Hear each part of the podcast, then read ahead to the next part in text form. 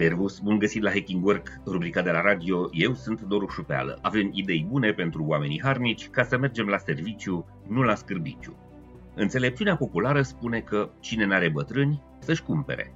Este o credință din strămoși care prețuiește înțelepciunea, experiența și valoarea date de trecerea anilor.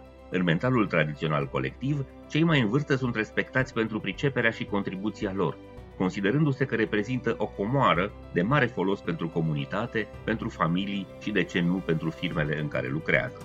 Însă, zicătoarea din străbuni este aspru contrazisă de realitate, cel puțin în piața muncii. Atât la noi în țară, cât și pe plan global, studiile recente ne arată că oamenii trecuți de 45 de ani au mari probleme de integrare, fiind discriminați fățiși de către angajatori.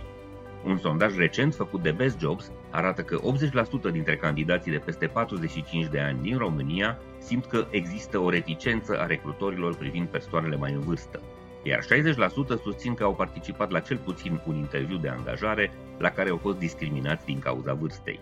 De cealaltă parte, recrutorii confirmă. Unul dintre ei recunoaște că a refuzat cel puțin o dată un candidat din cauza vârstei sale.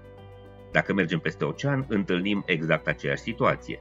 Lupta dintre tineri și seniori în piața muncii este de multe ori inegală, fiindcă angajatorii tind să prefere candidații tineri, mai ieftini și mai dispuși la negociere.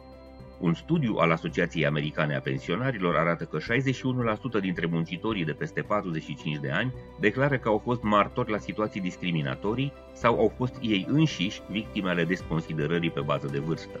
În alt studiu, tot în Statele Unite, 56% dintre muncitorii peste 50 de ani declară că au fost forțați să se pensioneze înaintea limitei de vârstă din cauza refuzului angajatorilor de a-i păstra sau a dezinteresului recrutorilor de a-i angaja. Sunt cel puțin două mari cauze ale acestui fenomen. Pe de o parte, cei mai în vârstă sunt în general mai experimentați și implicit mai costisitori pentru angajatori cer salarii mai mari, sunt mai puțin dispuși la compromisuri și pun mai multe condiții, fiindcă în general au mai multe obligații familiale și se gândesc la mai multe aspecte ale statutului lor de angajat. Pe de altă parte, cei trecuți de 45 de ani au uneori probleme de actualizare profesională și de adaptare la evoluția tehnologică. Învață mai greu tehnicile profesionale moderne, sunt mai puțin digitali și au o flexibilitate redusă când vine vorba de recalificare. Știm că atât în Europa cât și în America sunt tot mai puțini tineri și tot mai mulți oameni în vârstă, odată cu scăderea gravă a natalității și creșterea simultană a calității vieții și speranței de viață. Știm totodată că piața muncii este dezechilibrată, cererea pentru forță de muncă fiind mult mai mare decât oferta.